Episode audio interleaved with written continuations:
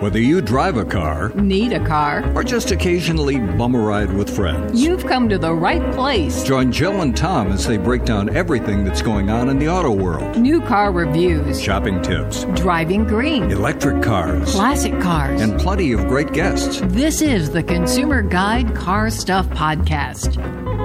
All right, this is the Consumer Guide Car Stuff Podcast, and in case your sound is off this week, I'm not Tom Appel, who is the publisher of Consumer Guide Automotive. Instead, I'm Jill Ciminillo, a contributing editor at Consumer Guide and one of the co hosts for the show. Um, I am back from a two week hiatus uh, of traveling for work. And um, yeah, Tom decided not to come today. I don't know. I don't know what's going on with that. I think he uh, decided uh, last week after joking about my my Orange Theory um, deprogramming that he decided to go check it out himself, and he's uh, he's like doing a little marathon month all in one day today. So he's he's not able to join us today. Um, but thank you all for joining us. And when you have a chance, uh, be sure to check out Consumer Guide on the web at consumerguide.com. As Tom always points out, the website is a wealth of information from car reviews, car buying tips, 2023 Best Buy picks, and past episodes of the podcast. So if you have missed any previous episodes, be sure to check us out on the homepage. Uh, so, uh, since Tom is not here, I have a guest host this week. And who is online with us? My guest host is Nicole Wakelin, who is a fellow North American Car of the Year drawer and Women's World Car of the Year drawer. And she is a freelancer whose work is found in places like Forbes and TrueCar. Hi, Nicole. Hello. Thank you for joining us today. How are you doing on this fine Monday? I'm doing lovely on this fine Monday, although it's really dreary here. It's like rainy and it's kind of bleh. It's not a very summery day. So, where's here? Here is New Hampshire. I'm in the Northeast. Okay, so I'm in Chicago. You are in the Northeast, and the sun poked its head out today. Um, it was dreary this morning, but it looks like uh, it's brightening up here. I'm watching the guys across the street try and roof my neighbor's house, and I'm desperately worried that one of them is just going to slip off and plummet to his doom. I don't know how they're doing this. well, you, will have to give us a little bit of a play-by-play, or keep us up to date later, and make sure that nobody has fallen off. That everybody roof, survived. Or, yeah, that everybody survived. everybody is, is good to go. Um, so, can you just tell us a little bit more about who you are and and what you do? Yeah, so I'm a freelance automotive journalist. I've been doing this for a little over a decade now, and I have a couple of podcasts that you can listen to me on. I'm on the Wheel Bearings podcast. And I also host my own podcast called The Road Reflected, which Jill, you were a guest uh, co-host with me a couple of weeks back. So if you find out that episode, you can listen to me and Jill on The Road Reflected. Yes, and um, before we uh, logged on today, uh, we were talking a little bit about sad food. Um, yes. Nicole and I have this ongoing conversation about sad food because mm-hmm. um, I tend to be gluten free and dairy free, and um, I think it all tastes very lovely, and Nicole does not. I, I, have to explain. She tried to hand me a cookie at an event that was gluten free, and she walks up to me and she goes, "Here, try this." And immediately, although it looks like a really cute cookie, all I could think of is this is going to be some gluten free, sugar free, happiness free cookie. So I said, "Is that a sad cookie?" Thus, the sad gluten free food thing was born. Yeah, and she's forever trying to get me to eat uh, sad food. I'm mm-hmm. I, and I'm going to continue to try to get you to eat sad food because I do not think it's sad. And I'm sure butter tastes good and all, but I, I think coconut oil also tastes quite lovely. Okay, fine, fine. I know, I know. I'm just saying, you have not had the appropriate sad food if you think it is I've all had sad. a lot of sad food thanks to you. I am constantly going places with you, like, here, try this sad cookie or this sad muffin or this sad brownie, and they're all still sad, Jill. They're not sad. I see sad food in the grocery store. Now I think of you. I take pictures. Look at sad cookies in the grocery store, sad whatever. They yeah. don't taste as good. I even try mm. my kids try them. They're like, "Oh, mom, this isn't good." I'm like, "I know it's sad, isn't it?"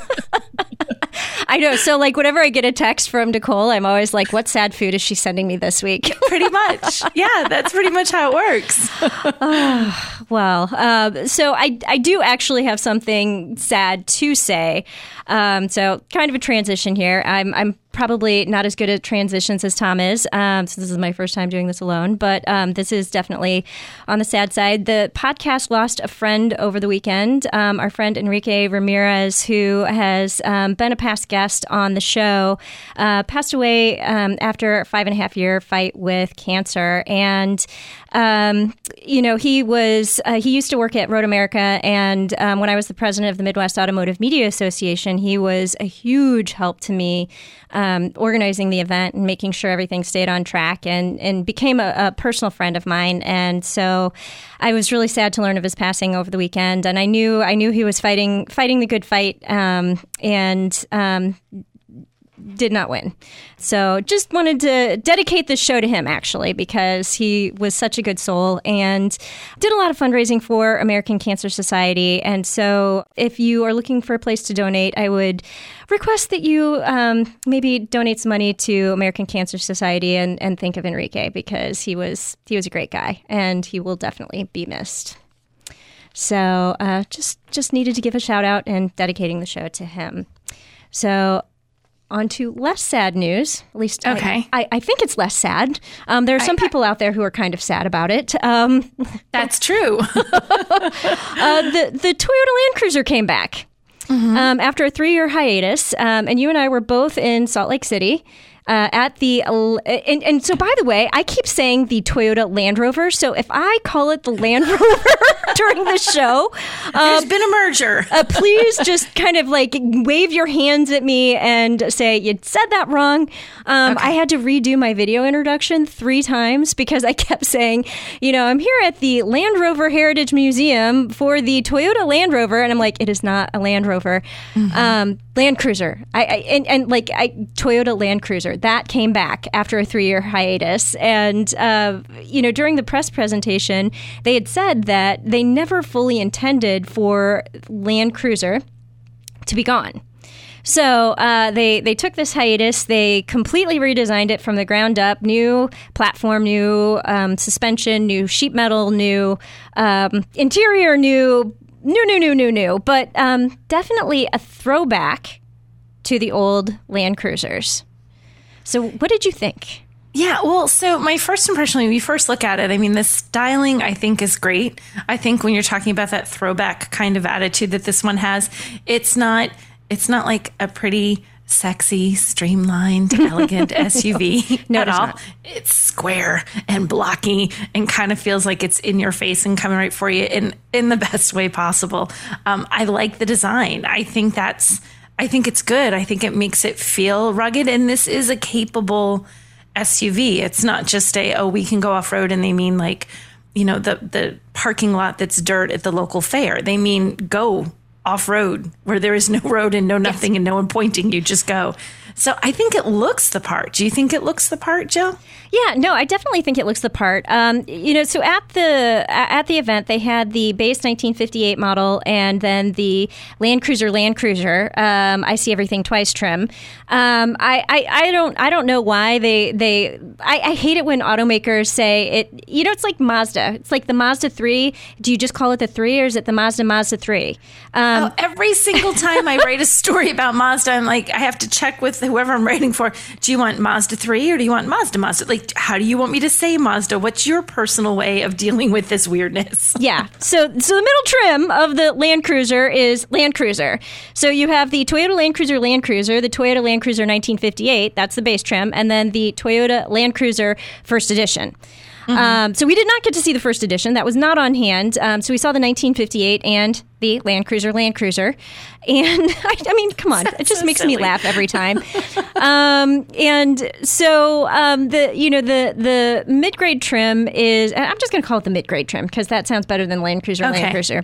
Um, so the mid grade trim has uh, some more upscale finishing touches. It has leatherette seating surfaces, heated and ventilated seats. It has um, the available white roof. It has the um, square headlights or rectangular, I guess I should say, headlights.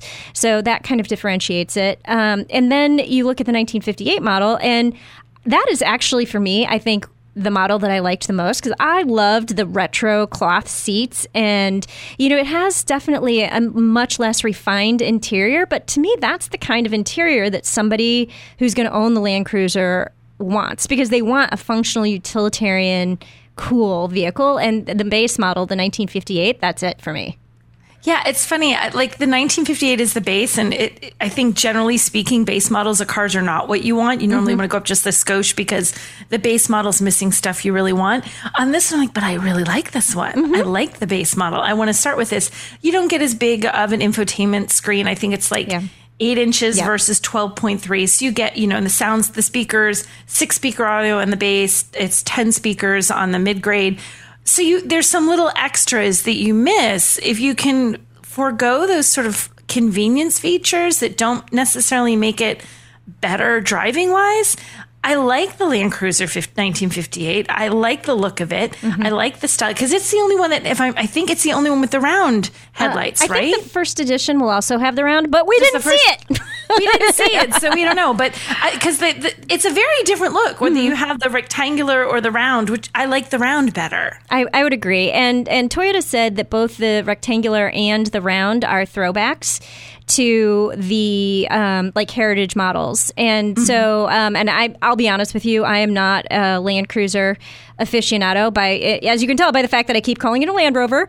Um, but, uh, but, but, uh, you know, so I couldn't tell you which J whatever it was associated with. Um, but uh, there are a lot of people out there who are kind of sad about this because they think that it looks like a Defender. They think it looks like, you know, the, a Ford Bronco, and they're like, "Oh, this is just a Ford Bronco replica." And I was, ju- you know, and I mean, we the the, the vehicles revealed in the Land Cruiser Heritage Museum in Salt Lake City, and there were mm-hmm. models like dating back to, you know, I, I think what is it, it, 1958 is when it was.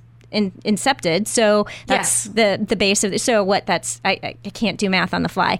Um, that's a long time. sixty something years. yeah. Uh, I'm like don't okay. don't ask me to do math I'm on the counting fly. on my fingers. yeah, um, I didn't. I did not plan that conversation or that thought out very well. But um, at any rate, there's a lot of models in that uh, museum dating back to the original, and you can see a piece of a lot of those different heritage versions in this vehicle. So when everybody says to me, "Oh, this is a Defender, this is a blank, this is a blank," I'm like, "No, no. Go back and look at your photos of past Land Cruisers, and uh, you will see this is actually a direct nod to."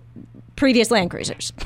yeah, it really is. It, you're you're absolutely right. It you you look at it and there isn't. I can see where they're saying there's an element of other vehicles. There's an element of Bronco to it. There's an element of you know Defender to it. That's almost like okay, so it's sort of almost modern styling for rugged SUVs right now. There is a certain look to them, but in terms of when you really take a look at this, you look at the design cues, you look at the older versions of the Land Cruiser, you can see it's like, oh well, it's got a modern touch to it, but yeah, it really looks like some of these Land Cruisers that we saw, mm-hmm. and there were there must have been like a hundred Land Cruisers inside. It was they were parked so close to each other in this giant aisle that we walked down that you really couldn't walk between them. I don't know who was the brave soul who parked all those. I was like, somebody had nerves of steel to park all these very, you know, limited versions of these Land Cruisers. But you can see the evolution of the actual vehicle looking at all of them, and you can see pieces of those old vehicles when you look at this one. So I think it's a good combination of what's just the current styling and trending of rugged SUVs Yeah. and a nod to the history and the heritage of Land Cruiser, which is really important to people because this has a serious fan base. There's mm-hmm. people who just I mean, it has a museum. How many to, get a- to have a museum that's just one vehicle, not like the Toyota Museum, one Yes. vehicle. You have to have a serious fan base to pull that off. Yeah, yeah. Well, and it, what I thought was really funny is when we got to the reveal, they were like, "You must wear your name tag to the event. You must wear your name tag to the event." And I'm uh-huh. like, "Why are they so stressed out about us wearing our name tags to the event?" Well, apparently, word had gotten out that the reveal was happening at the museum that evening, and a whole bunch of Land Cruiser enthusiasts were planning on like crashing the party. And they're like, "If you do not have your name tag, you will not be allowed into the event." So, uh, Yes. yeah. And they were checking us all off. Like as we walked in the door, people were checking. They had a list. If your name, you had your name tag. If you didn't appear on the list, it's like I suppose it was like see you later. Yeah. Get out. Um, but yeah, it was it was very Um, it was very tightly controlled, and I, I, do have to say that I love that your way of remembering to bring your name tag. I believe it was to put your name tag with your shoes. Yeah, I, I, attached it to my shoes because I like forget my name tag pretty much everywhere I go, and people are like, "Where's your name tag?" And I'm like, "I don't know." Um, so I was like, if I if they are so vocal about us remembering our name tags, I got to do it. Uh, but uh, but yeah, I did I did remember my name tag. I was on the list. I was allowed into the event. Um, I, I, do. Um, you know, we're, we're getting close to, to running out of time um, on this segment, but the, there yeah. is one more thing I need to bring up in terms of why Land Cruiser fans might be sad. Mm-hmm. And I didn't even realize this was a thing. So you tell me if you know if this is a thing. Um, the tail lights on the Land Cruiser and the blinker is red. And I didn't realize that there are a lot of people out there that there, there's actually Facebook groups dedicated to amber blinker signals and amber taillights. Okay, can I just tell you until I saw this in the show notes because you put in that I was uh-huh. I thought what? I didn't know this was a thing. I literally learned when I opened the show notes earlier today. I thought, hmm, learned something new. yeah, yeah. So I again had no idea this was a thing. Um, but I one of the things I like to do on my TikToks is I'll um, try and capture the blinker, the turn signal indicators on vehicles. And so I had early access to um, the Land Cruiser, and I powered it on in accessory mode and then turned the blinker on and then just did a walk around, which, by the way, if you go to my TikTok, you can see it there. I think it's also on my Instagram. Um, may even be on TikTok. I feel like I uploaded it everywhere because I didn't realize it was a thing, but it's a thing. um, so I, I, you know, walked around and um, one of our automotive colleagues, Ed Kim, who um, is the owner of Auto Pacifica, um, or Auto Pacific. I want to say Pacifica, but it's like not Pacifica. Um, he was the one who pointed it out. Um, Pacifica is a minivan, um, but he was it the is. one who pointed it out, and he was like, "Oh my gosh, no amber tail lights!" And he was like, "This is a big deal." And he was like, "I'm posting it to my Facebook group about amber tail lights," and I was like, "What? What?" I had no idea. It's the funniest thing, and that's part of the fan base thing. They have little tiny things that if mm-hmm. you dare mess with them, a pox upon you. Like they don't want you to mess with things that are supposed to be in their head the way they were intended. And apparently, those those t- that that was a, that was an issue. We're going to yeah. see how angry people are as as it comes out. Are they going to change out the covers or something? I don't know. Make them not the right. Make them the color they should be. I don't know. And may- maybe maybe Toyota maybe Toyota for the mid cycle refresh or year two refresh, maybe they will take this into consideration and maybe there could be amber taillights in the future. Could be. You never know. I don't. I don't know. Um, all right. So um, it is time for us to take a break, and when we come back, it's going to be time to talk to Karl Brauer, who is the executive analyst at iSeeCars.com. Questions or comments? Drop us a line at carstuff at consumerguide.com. That's carstuff at consumerguide.com. Welcome back to the Car Stuff Podcast. All right, we're back, and I'm still not Tom Appel, but this is the Consumer Guide Car Stuff Podcast. Thanks for sticking around. Nicole, this is the part of the show where Tom usually pimps his Twitter account and I refuse to call it by its new name. Um, to me, that sounds kind of pornographic, so I'm not going to do it. Um, so I'll go ahead and give him a little plug, and uh, you can follow Tom Appel at Car Guy Tom, which is car underscore guy underscore Tom, and you can also search for the hashtag that he used, which is Car Spotter, and he usually posts some interesting, unique, unusual, old, new cars or trucks and I've picked up this hashtag. I use it occasionally. Um, I saw actually, since we were in Salt Lake City, I actually saw a really interesting.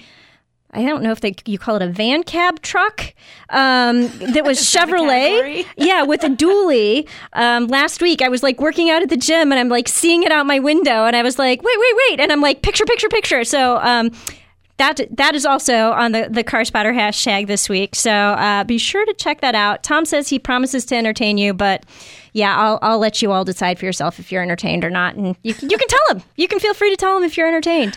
Um, but our guest for today is Karl Brauer, and he is the executive analyst at iSeeCars. And um, he actually, this is his second time here. He decided to come back. We didn't scare him away. Um, and today we are going to be talking about um, something that I find to be really interesting, and it's what's happening with used EV prices. So, uh, Karl, hi, how are you doing today? I'm doing well, and and uh, thankfully uh, I didn't scare you guys too much enough to, to not let me come back again. So thanks thanks to, thanks for letting me on again. No, absolutely. Uh, you are a great guest, and you have a lot of information. Um, so before we dig into used EV prices, can you just tell us a little bit about um, iSeeCars and um, what you do with them? Sure. Yeah, iSeeCars is both um, a vehicle listing site where people can shop for their next vehicle, new or used. We've got the dealer listings from across the country as well as private individuals, and you can filter on all the standard things price, distance, year, mileage, all the things you'd uh, want to filter down to find the car you want. But we also have a lot of great content and editorial about uh, what's going on in the marketplace, how to buy a car, what the best deals are in any given month, because we've got a very talented data team that just loves crunching numbers. And uh, I'm surprised, as a once upon a time enthusiast car guy that used to work for places like Super Street and the Hot Rod magazine, now become kind of a data wonk. But um, I do love the idea that you've got facts and figures to back up what you're talking about. So, yes. We, we all need more facts and figures. Um, well, in, before we, I, I, I, I, said before we get into this before, but before we get into before we get into um, the the EV prices, Nicole and I before the break we were talking about um, the Toyota Land Cruiser reveal, and you were there as mm. well. Yeah. Um, so, just uh, wondering if you had any thoughts about the Land Cruiser, and uh, if you have any facts and figures you want to spew about that. You know, uh, I think Toyota did exactly what they needed to do for that car, right? And they understood it. Thankfully, obviously, um, they they reduced the price, which mm-hmm. was important because it become kind of this bloated luxury vehicle that nobody could afford.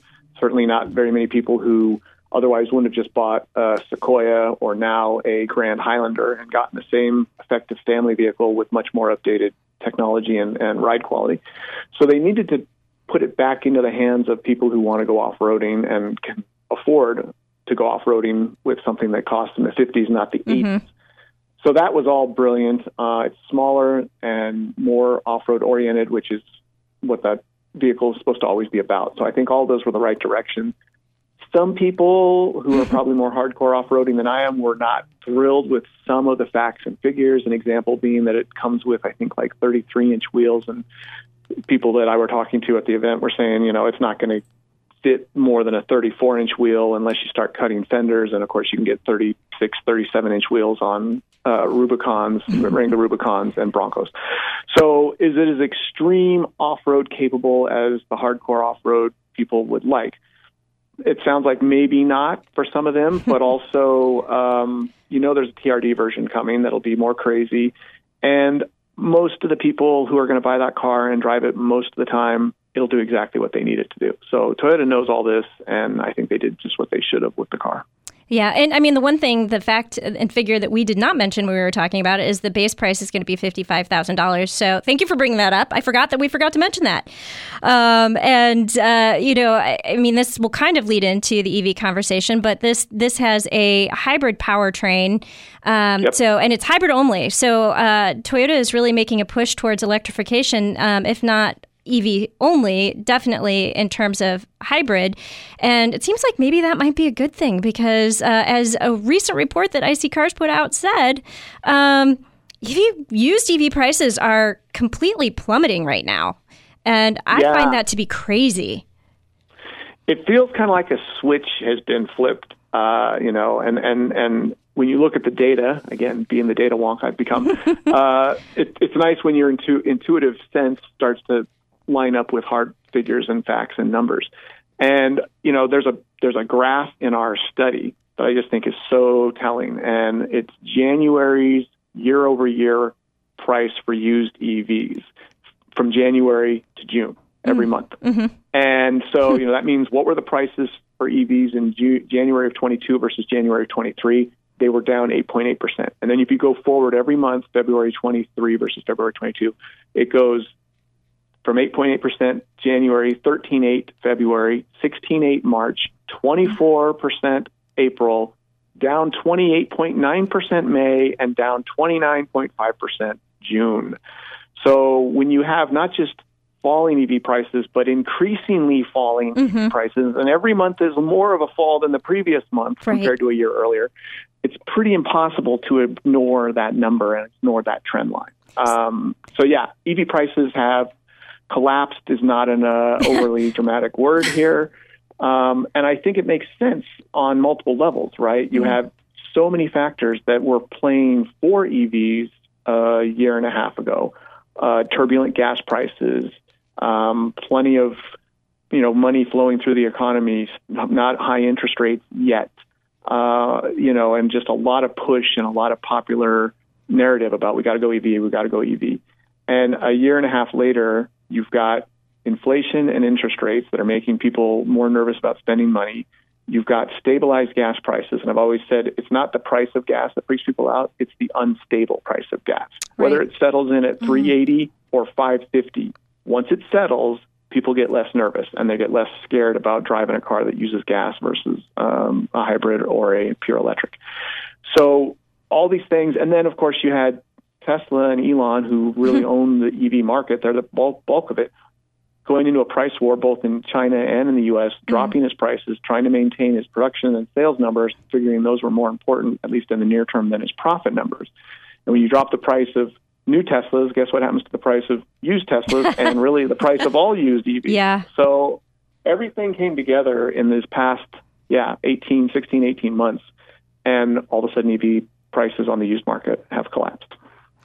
Yeah, I just I, I find this trend to be so crazy. So uh, when people are um, trading in their IV IVs, EVs. I don't know where my brain is at the moment. Um, it, when people are trading in their EVs, um, do you know? Do you get the sense of, or do you know um, if people are trading them in for other EVs, or are they going back to gas vehicles? I think you see a little of both. Um, I think you definitely have people who give EVs a try and are not interested in doing it again. Um, and then I think you have other people who maybe give EVs a try. They want to keep doing it, but they're probably also watching the prices. And maybe they're like, I'm not going to go get another EV now when I have reason to believe if I wait a little while, I can get one for cheaper.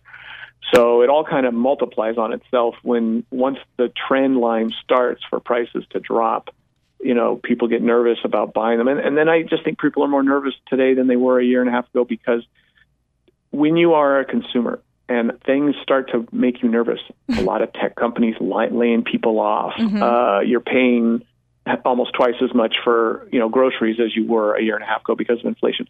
When things make you nervous, you tend to be less less uh, risky, more risk averse. If you haven't ever bought an EV before, and you have to pay more for the equivalent EV than an internal combustion car, and you have to pay more for the money you got to borrow to buy the EV because of interest rates. Do you really want to go buy an EV right now? I think a lot of people look at all those circumstances I just said and, and are saying, I was thinking of one a year ago. Now I'm not ready to do that.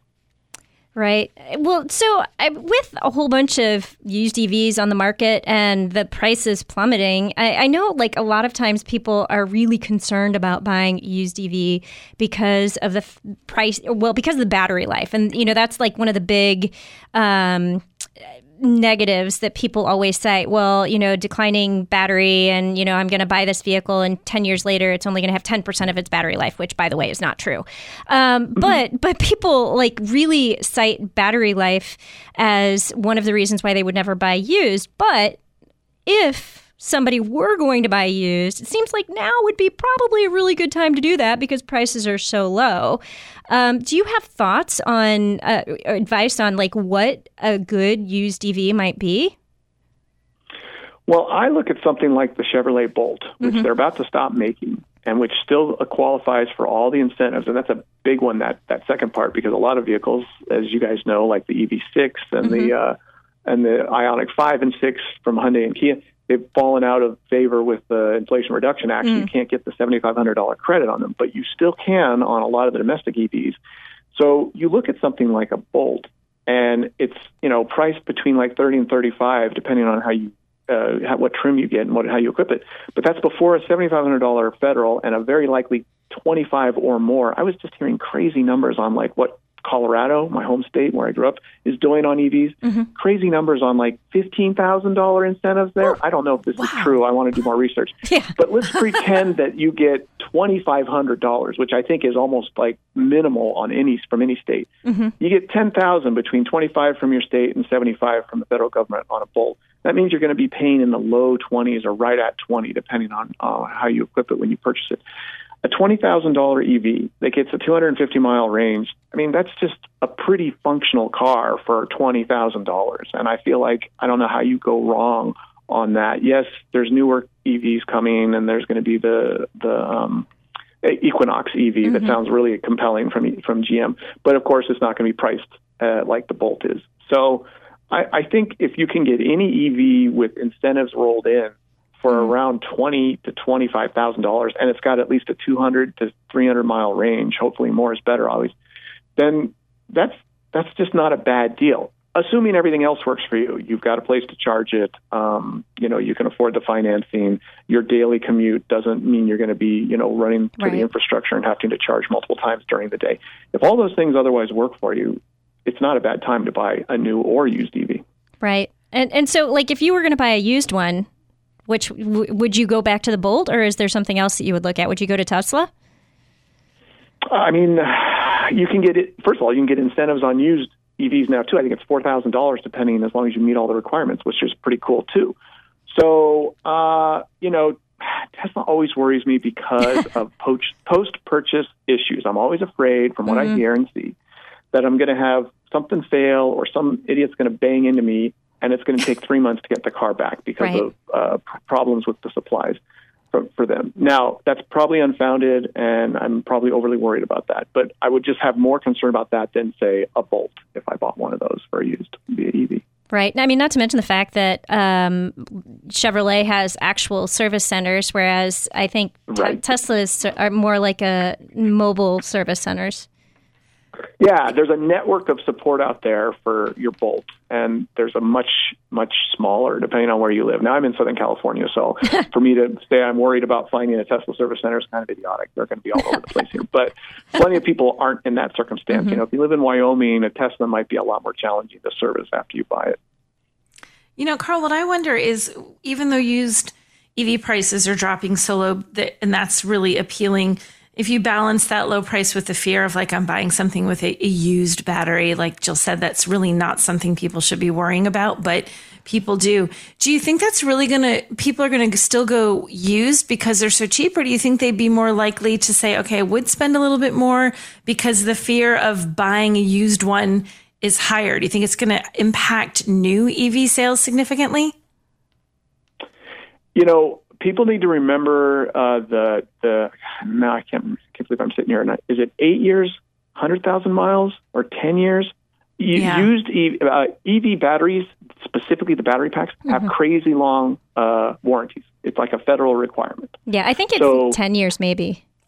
I think it's ten years. Yeah. So, and 100 plus thousand, maybe it's 10 and 120, uh, 10 years, 120,000 miles, something like that. So you're looking for a used EV. If you buy a 2018, a 2019 EV, you're you're halfway through with its its warranty period. If it's got less than 60,000 miles and it's less than uh, six years old, you still have half of the warranty left on that battery. You could drive it for four years and still sell it with another two years, and depending on how many miles left on it. So people need to do their research, confirm the warranty coverage on on a used EV, and confirm where it is within that warranty coverage. But in that circumstance I just described, if you've got five plus years and 50, 60 plus thousand miles of coverage on a U- on a EV battery, that wouldn't slow me down from buying a used EV. Yeah, and I just looked it up. The federal requirement is you're you're right. It's eight years or oh, eight. hundred thousand miles. It was if you heard keyboard clicking, Okay. that was me. eight years or hundred thousand miles. Although many of them offer up to it, de- like depending on the automaker, it might be longer than that eight years. But the yeah, the minimum they require is eight years, hundred thousand miles, which is a, long time and a lot of miles.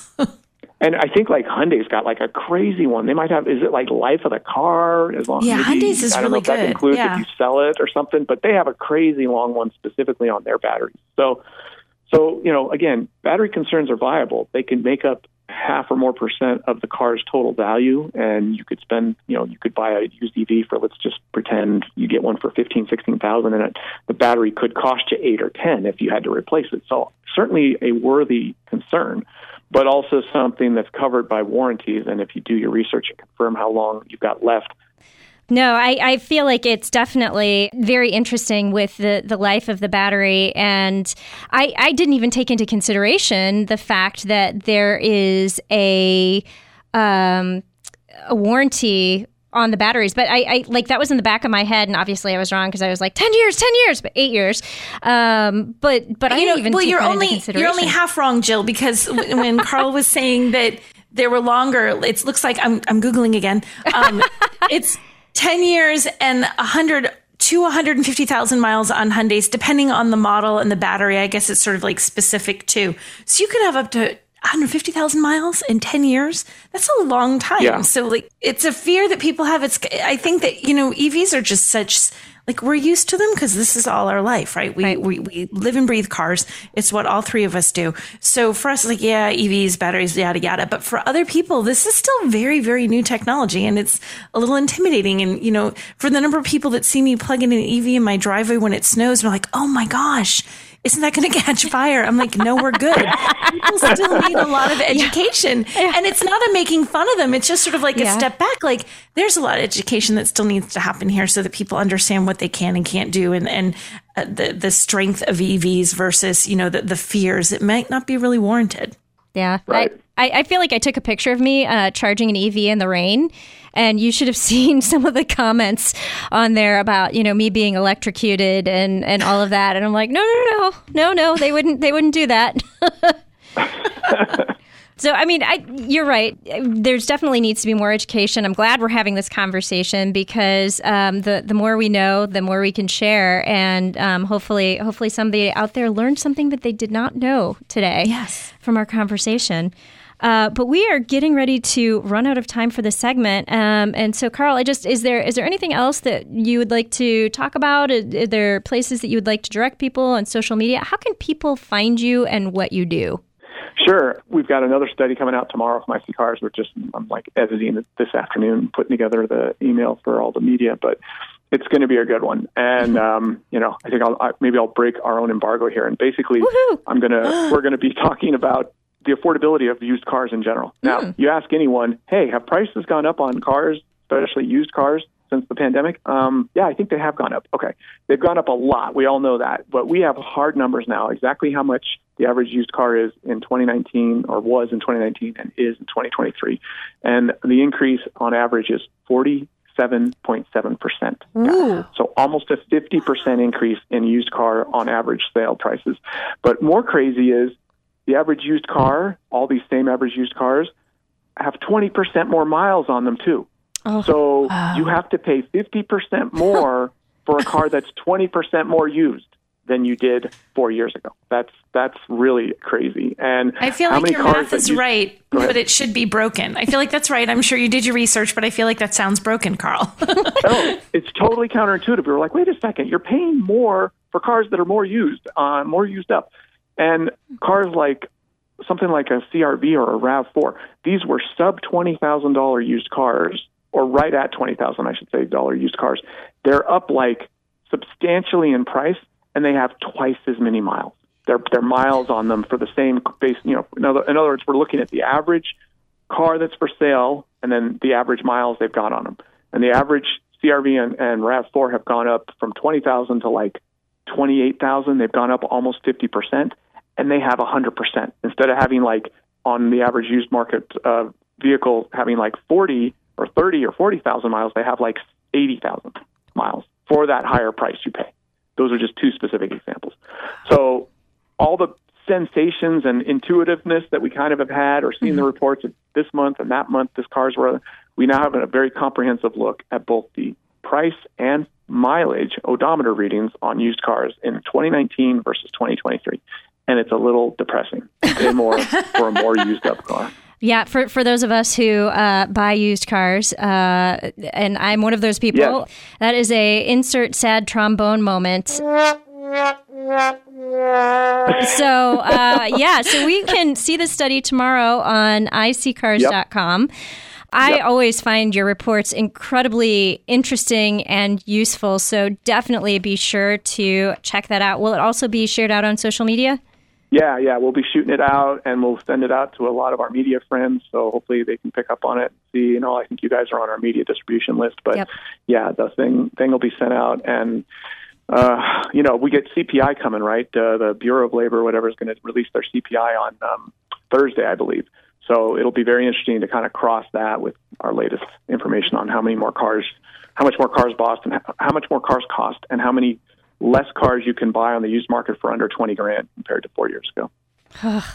So, on that depressing note, Sorry, sorry to bring you down on the show. As a sign Nice job, but, uh, Karl. Thanks for that. Uh, so that was Karl Brauer with iSeeCars, and we are going to take a break. And when we come back, um, unfortunately for Nicole, I'm going to take a stab at giving her a car quiz. Oh no. Questions or comments? Drop us a line at carstuff at consumerguide.com. That's car stuff at consumerguide.com. Welcome back to the Car Stuff Podcast. All right, we are back, and yeah, no, I'm still not Tom. Um, but this is the Consumer Guide Car Stuff podcast, and since um, I gave out a shout out to Tom's social media in the previous segment, I figure uh, Nicole and I should share what ours are. And um, I mentioned that um, I am a contributing editor at Consumer Guide, but I'm also the managing editor at Pickup Truck Plus SUV Talk, which is pickuptrucktalk.com. So a lot of my uh, work, so all of my car stuff goes to Tom, but um, hashtag car stuff podcast uh, but all of my truck and suv stuff goes to pickuptrucktalk.com and um, i am on all of the social medias mediums medias uh, at jill Ciminillo so just my name. Um, and i instead of using the car spotter hashtag i use a hashtag called car du jour because i'm usually talking about the cars that i'm driving today. Uh, but i am on tiktok instagram linkedin Twitter, um, Threads. I'm now on Threads. I'm on Post. I'm on all of the things just by my name, and I'm not going to spell it, so maybe just look for the Car Spotter hashtag.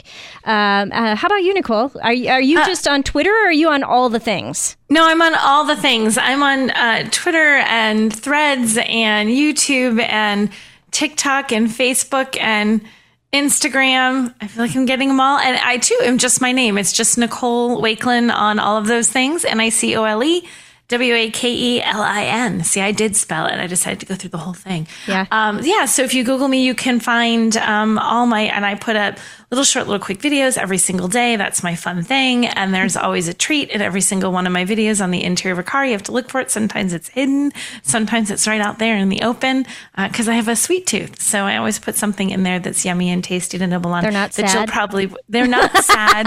they're not sad. They're the happiest of treats, I tell you. Um, yeah, because I'm a big fan of, of cookies in particular. So there's generally a cookie somewhere on the dashboard, in the cup holder, inside the center console. So you got to watch and see what kind of, and you got to try and figure out what kind of cookie it is because there's always different kinds. Yeah, you know, I just feel very challenged. I am going to have to make you a sad cookie you like.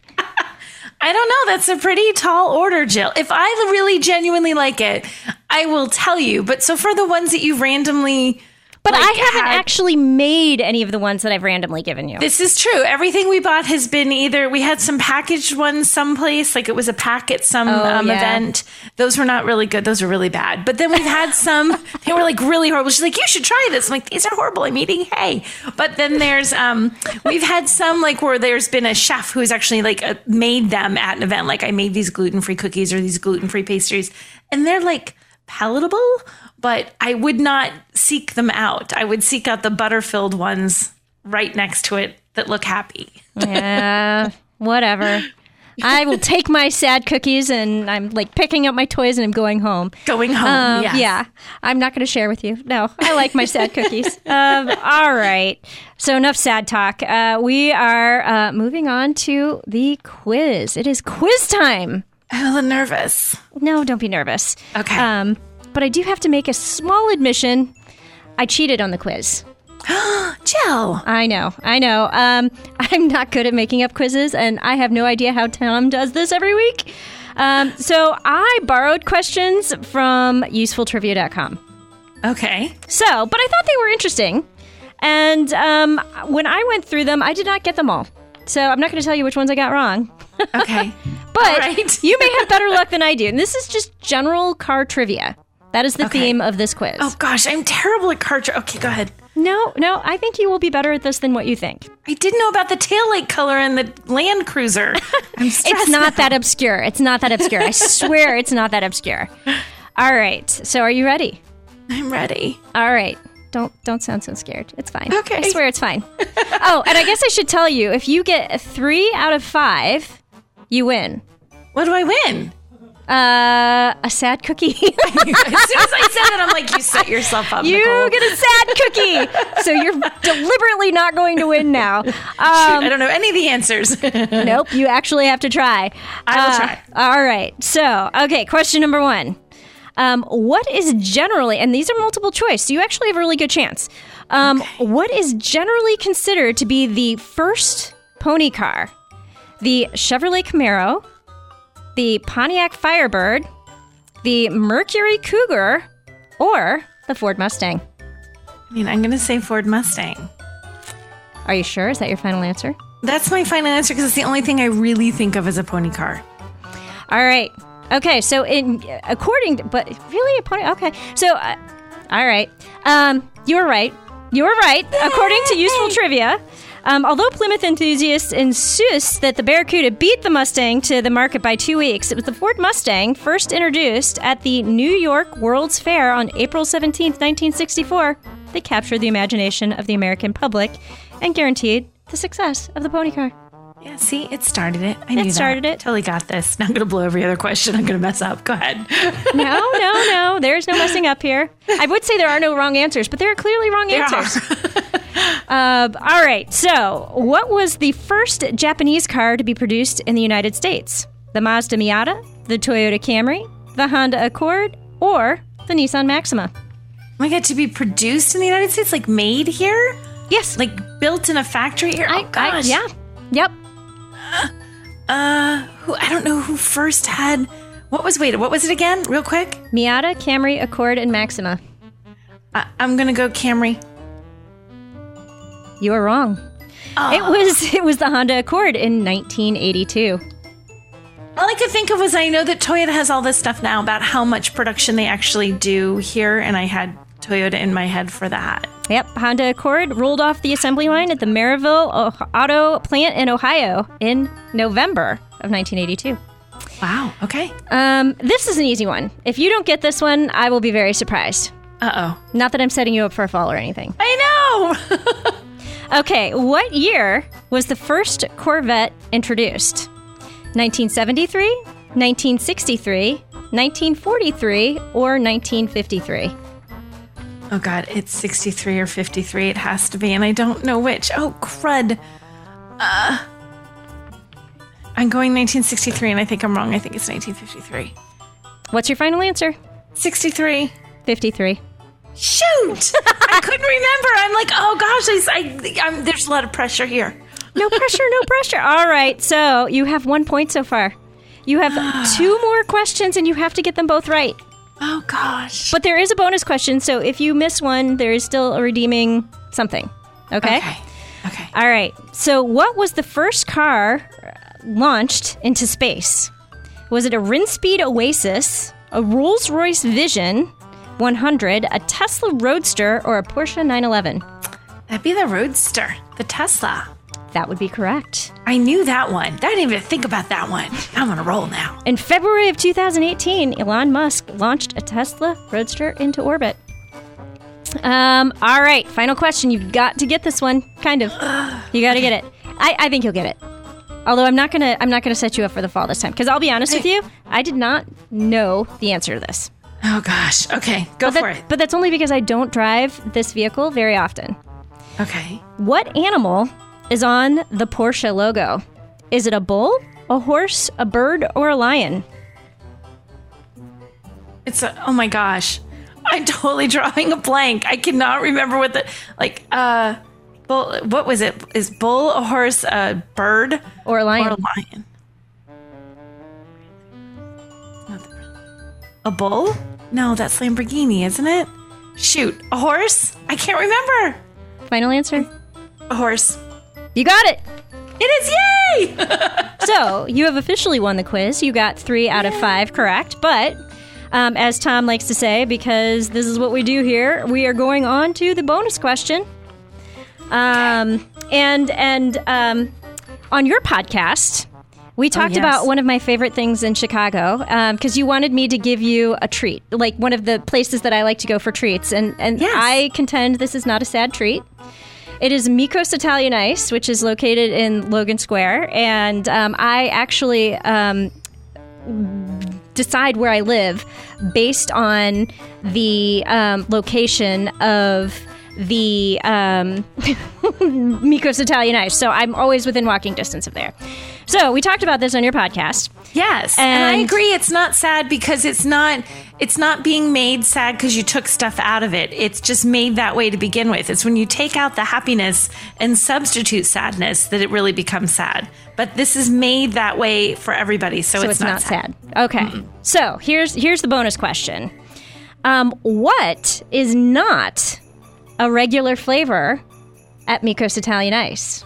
Oh gosh, So we have five options here: horchata, passion fruit, tamarind, kiwi, or lime. Which one is not a regular flavor? oh gosh. Okay, I'm gonna go with passion fruit only because it sounds like a summer flavor, and I know you said they have some seasonal flavors, and passion fruit sounds very seasonal. So I'm gonna go with passion fruit. It is not passion fruit. Passion fruit is on there a lot. It's, Okay, my second choice is going to be tamarind because that's just weird. and, and tamarind would be correct, but I think horchata is weird too. So I don't know. horchata's like I think a more like a, like a more commonly accepted flavor. Tamarind's like what the heck is that? Like I feel like a lot of people don't even know what that one is. I should have just gone with my gut instinct and said tamarind. Dang it. Yeah. Well, you know, but you still won, which means you do won. have a sad dessert on the way. And may- maybe if you come to Chicago, it could be a Miko's Italian Ice, which is not Maybe sad. I just need to do that. I just need to fly to Chicago and, and try this weird tamarind Italian ice and one that I actually think I'll like while I'm there. exactly. Um, all right, so we are actually pretty much running out of time. Um, I, I apparently talk too much when I'm left to my own devices. I need Tom to come back to help me. I keep keep me To on rein track. you in. to rein me in to keep me on track. Um, but is there anything big that you are working on um, in terms of big stories? Like if you have like 30 seconds.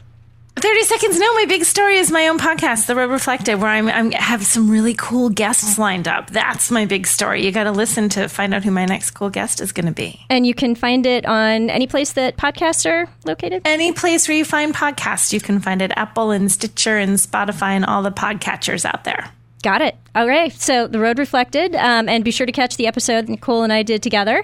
Uh, we talked about the Lexus GX, which is built on the same platform as the Toyota Land, Toyota Land Cruiser that we talked about today. Um, So I'm sensing a little bit of a theme here. But I think that is about all we have for this week. Um, I talked a lot, and I miss Tom reining me in. Next week, we have Tim Esterdahl on the show, and he will be my guest host talking about truck things. Tim has been on the show before. He is my boss partner? I don't know one of those things. Maybe i'm his boss. I don't know. We'll talk about that next week and we'll, we'll get into the debate. But i just want to say shout out to talk zone radio to our producer randy and thank everybody for making this episode. And this show happen um, i totally did not write notes on my closer so i'm winging it. But I just want to say thank you to everybody because um, this is my first show I've ever done by myself. Woohoo! I think it went okay. Good job, Jill. So thanks for listening, and uh, we will be back next week with more car stuff. Remember to check us out at consumerguide.com. The Car Stuff Podcast is produced by J Turn Media. To advertise on the show, please drop us a line at carstuff at consumerguide.com.